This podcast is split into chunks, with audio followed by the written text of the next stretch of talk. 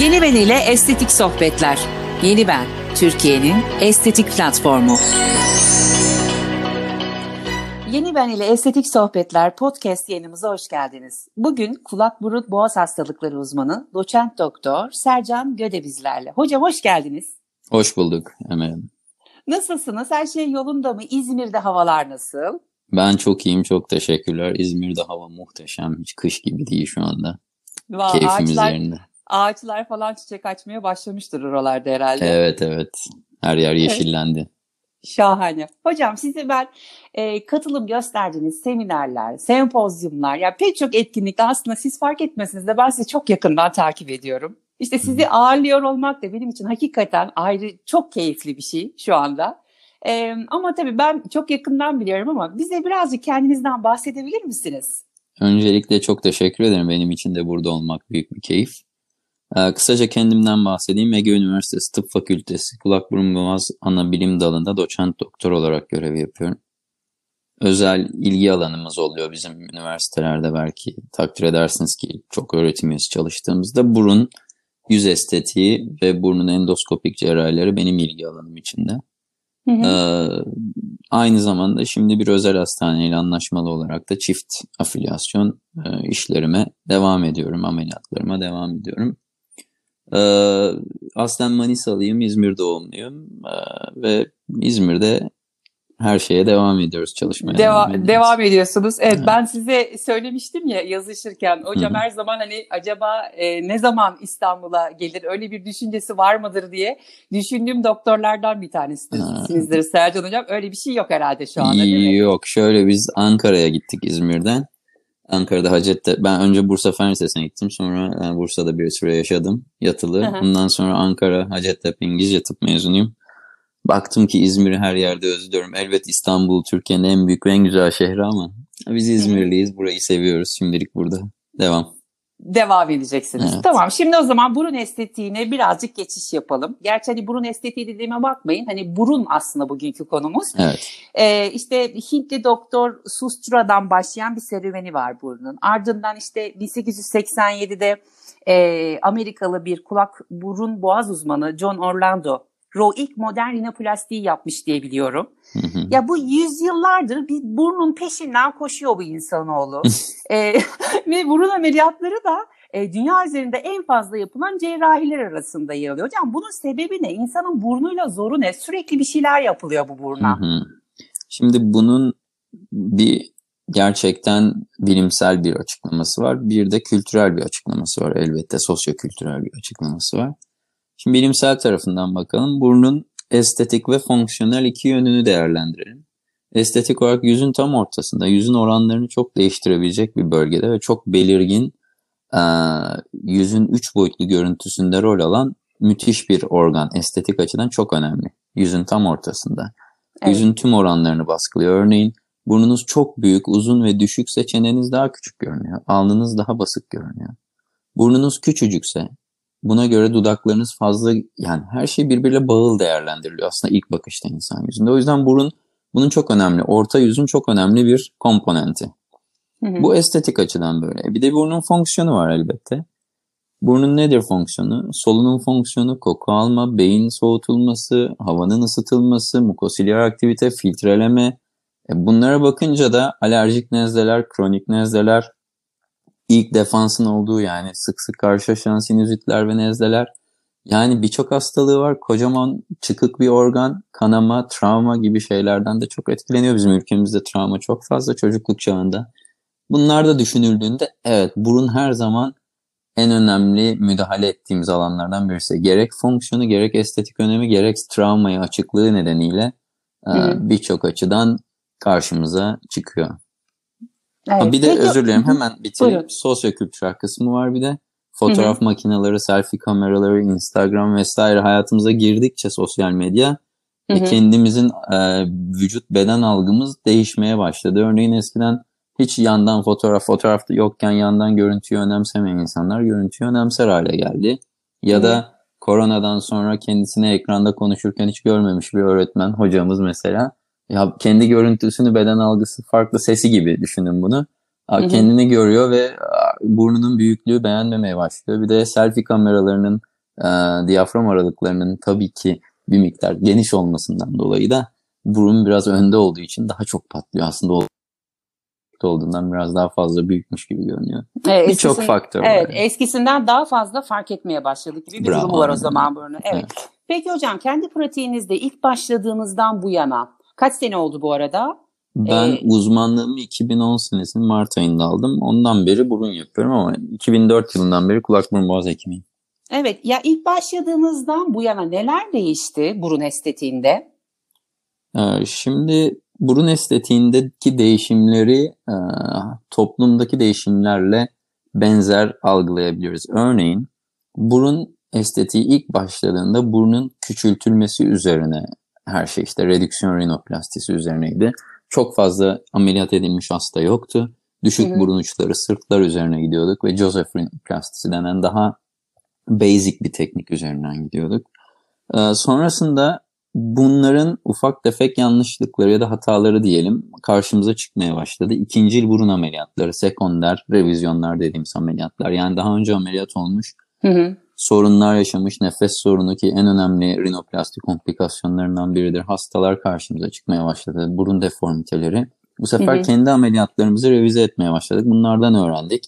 Önceleri küçültmek küçültmek odaklı olduğumuz burun ameliyatı felsefesi şimdi daha doğal görünen, ameliyat olmamış gibi görünen, kişinin kendisinin en iyisini yapmaya, başkasıyla kıyaslamadan olabilecek en iyi burnu ve en sağlıklı burnu ona vermek. Önceden kesitsel bakıyorduk ama şimdi bakıyoruz ki kişinin iyilik halinin yıllarca devam etmesi için neler yapabiliriz? Hani sağlıklı bir burnun e, kişiye 50 yıl, 40 yıl, 30 yıl hizmet etmesini nasıl sağlayabiliriz? Bunlara bakıyoruz. Hı hı. Felsefesi bu manada değişti. Açık ya da kapalı teknikler, prezervasyon ya da yapısal teknikler bunlar gelişiyor veya değişiyor. Bazen o popüler oluyor, bazen bu. Ama sonuçta bir şey biliyoruz ki ne kadar emek verirseniz bir buruna o kadar fazla hastayı iyi ve mutlu sonuçla karşı, karşı karşıya bırakıyoruz.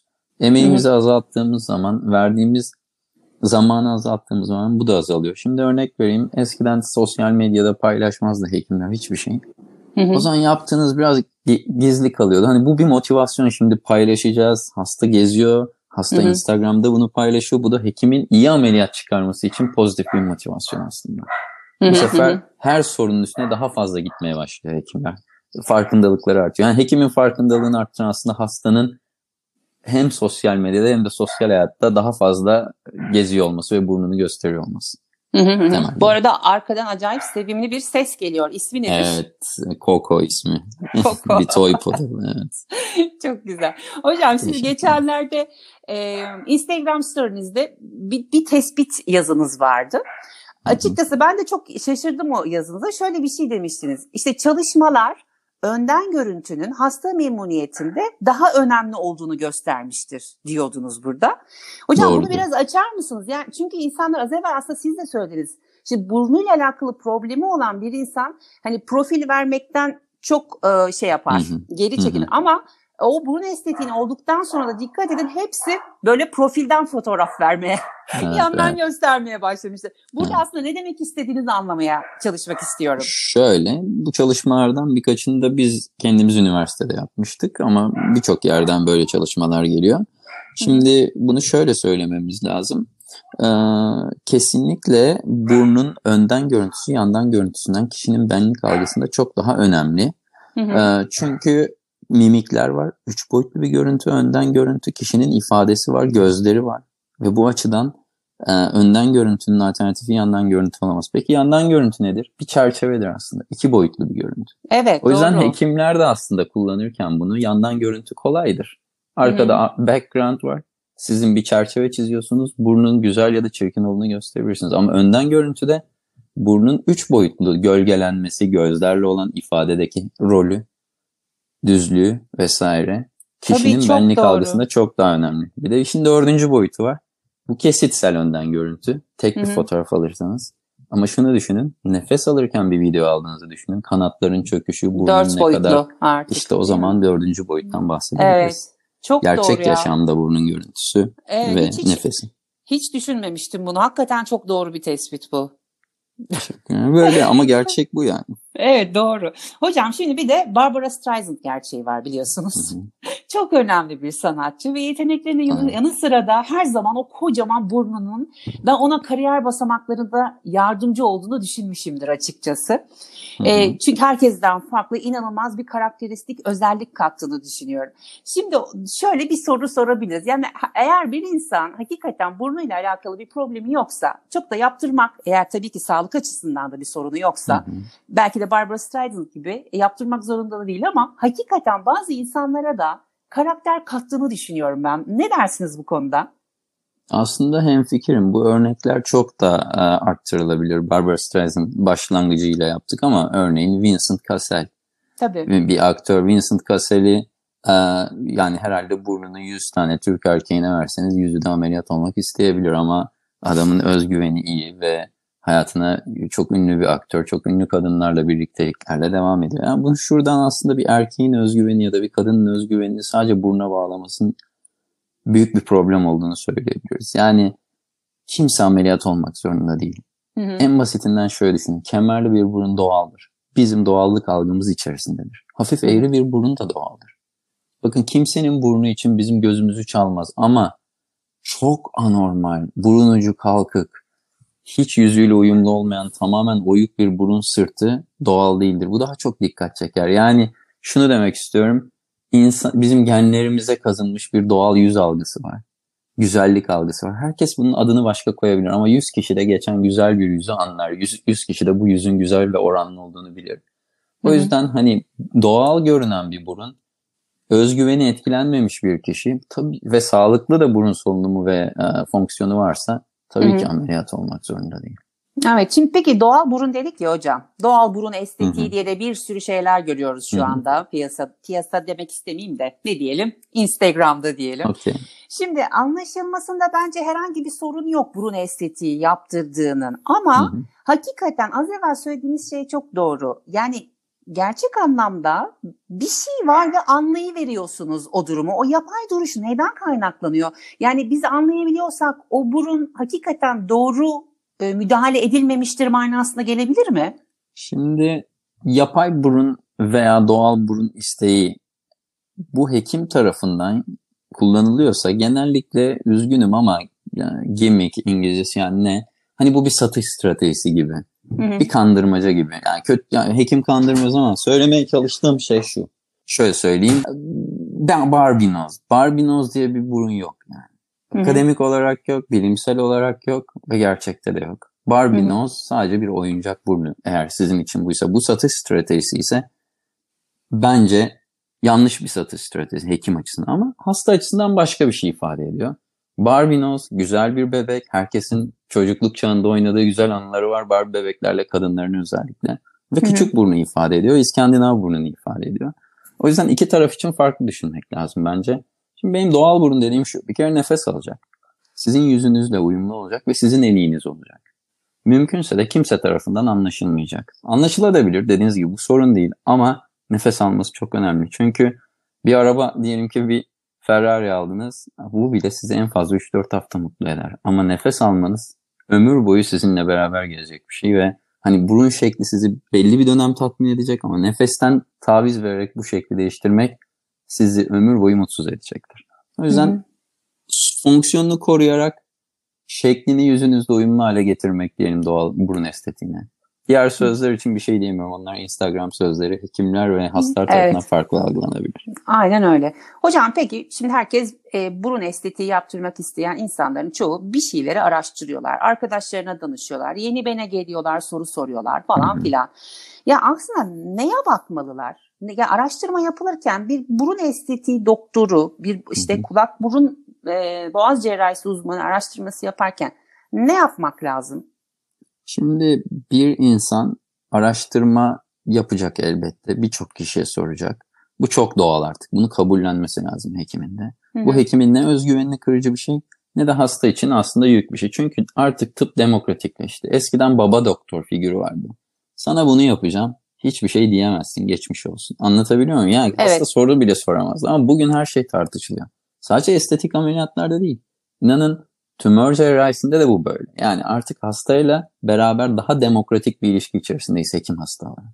Hı hı. Burunda da böyle. Bunu kabullenmek zorundayız. Peki araştırırken neye dikkat etmek? Bir, gerçekten ve gerçekten bu işi kaç zamandır yapıyor, ne zamandır yapıyor? Buna bir kere bakmalılar. Bu çok önemli bir şey.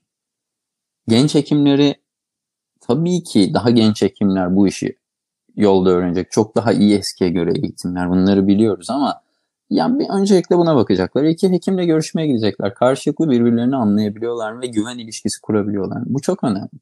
Hı hı. Karşılıklı güven ilişkisi. İki sorunları anlayabilirler mi? Yani örneğin bir hasta geldiğinde merhaba benim takıntım var diye ilk kelimesi olduğunda hekim rahatsız olabiliyor. Benzer şekilde tam ters şekilde hekim daha tepeden konuştuğunda da size o olmaz bu olur dediğinde de hasta yanlış anlayabiliyor. Hasta güven sorunu yaşayabiliyor.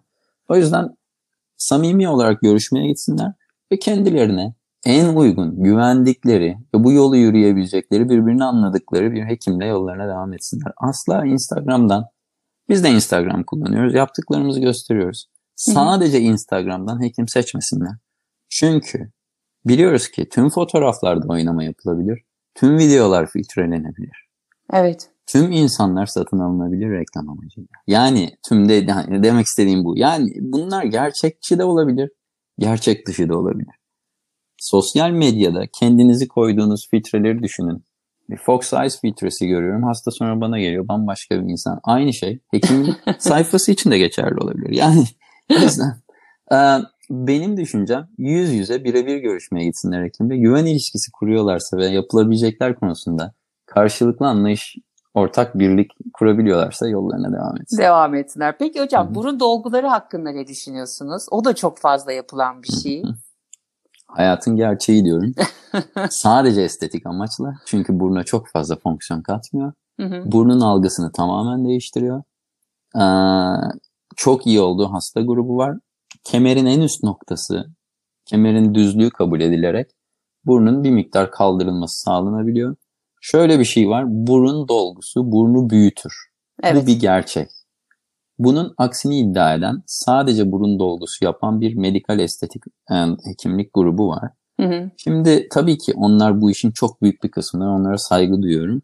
Ama gerçekleri söylemek lazım. Büyürken şekli değiştiği için algısı daha küçük görünebilir. Bunu kabul ediyorum ama hacmen küçüldüğünü iddia etmek imkansız. Çünkü evet. bir hacim veriyorsunuz burada. Tabii. Aynen yani öyle. bazı şeyleri doğru söylemek lazım. Riskleri var. Bunları da söylemek lazım. Tıpkı rinoplastinin riskleri olduğu gibi. Hı hı. Ameliyat istemiyorum, dolgu istiyorum diyen hastaya bunun tekrarlayan seferler yapılabileceğini ve bu erimenin bazen bilinemeyeceğini hangi bölgede. İşte bazen biz burnu açıyoruz. iki sene önce dolgu oldum diyor. Hı hı. Dolgu çıkıyor buradan iki sene sonra. Çünkü Erimemiş granülasyon yani. dokusu evet granülasyon dokusu oluşmuş ve bağışıklık sistemi hücre oraya girememiş. Yani orada hapsedilmiş dolgu anlatabiliyor muyum? Hı hı, Ve bazı yere eriyor bazı yere erimiyor. Bunlar bu, bu, bu gerçekleri söylediğimiz zaman hasta hala bunu bilmesine rağmen kabulleniyorsa bunu ben de yapıyorum burun dolgusu yani hiçbir sorun yaşamıyorum. Bazen revizyonlarım için de küçük ufak tefek hastaların istekleri oluyor. Onlar için de uyguluyorum e, yüzey yüzeydeki 3D bu gölgelenmeler 6. 7. aydan sonra istediğimiz seviyede bazen olmuyor. Onlar için milimetrik dolgular kullanıyoruz 0,1 milimetre falan. Hı hı. Ben dolguya asla karşı değilim ama hastanın ne istediğini bilmesi ve gerçekleri de söylenmesi lazım. Yani dolgu bir seferlik bir şey değil. Değil evet. Ve risksiz de değil. Tabii tabii aynen. Hocam bir de şimdi Haziran ayında siz altıncısı gerçekleşecek olan All in One Rhinoplasty Kongresi ne gerçekleştireceksin. Hı hı. Azıcık bize bundan bahsedebilir misiniz? Ne, ne yapacaksınız burada tam olarak? Hı hı. Şimdi All in One Rinoplastik Kongresi aslında uzun yıllardır yapılıyor Var. ve e, Doktor Emre İlhan tarafından ilk olarak e, hepimiz davet edildik ve oluşturuldu. Hı hı. E, Emre abi diyeyim. Emre abi e, kulak çok kulak burun boğaz ve rinoplasti cerrahisinde çok önemli birisi. Hı hı. E, ve bunu İstanbul'da gerçekleştiriyor şu anda.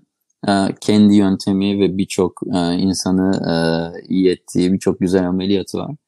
Biz de kendi bilgimiz, görgümüzle Emre abiyle beraber e, bu toplantıda bulunacağız. Her yıl ayrı bir hekim honor konuşmacı oluyor yani onursal konuşmacı oluyor. Hı hı. Bu genellikle duayen hocalarımızdan oluyor.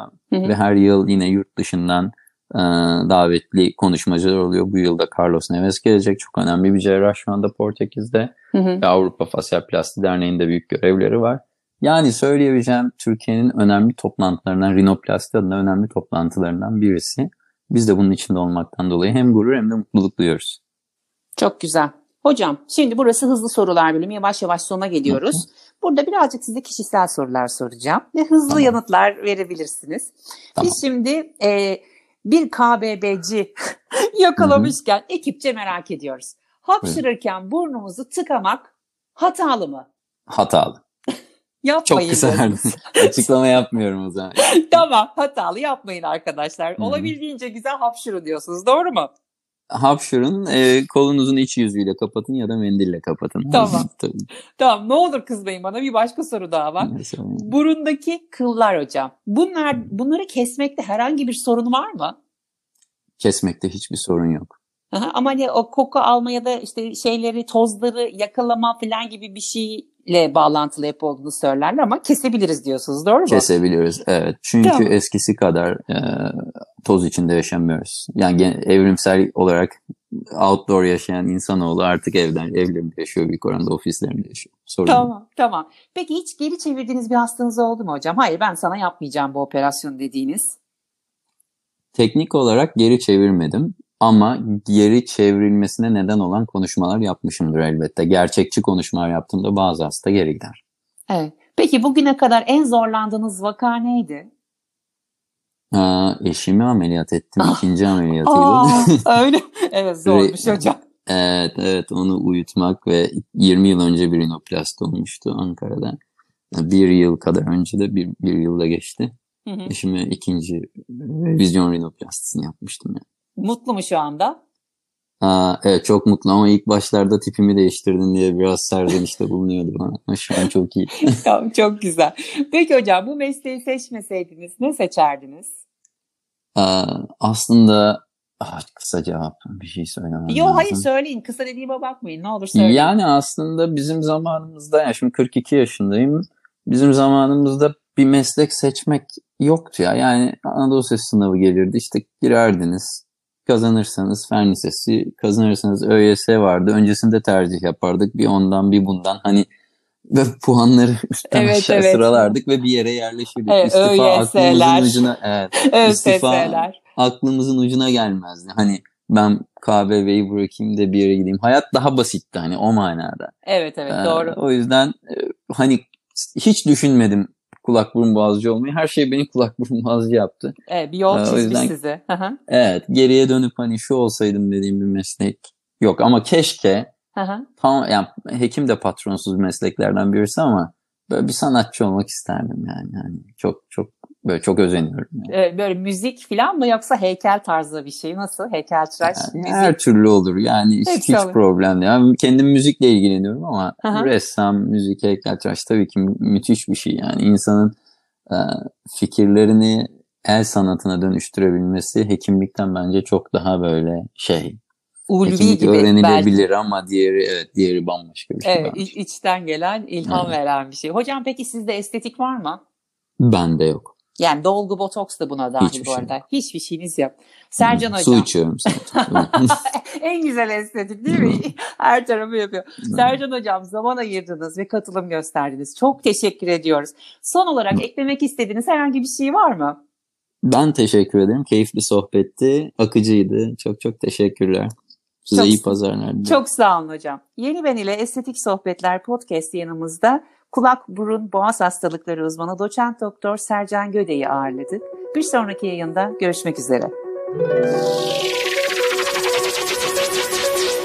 Yeni Ben ile Estetik Sohbetler.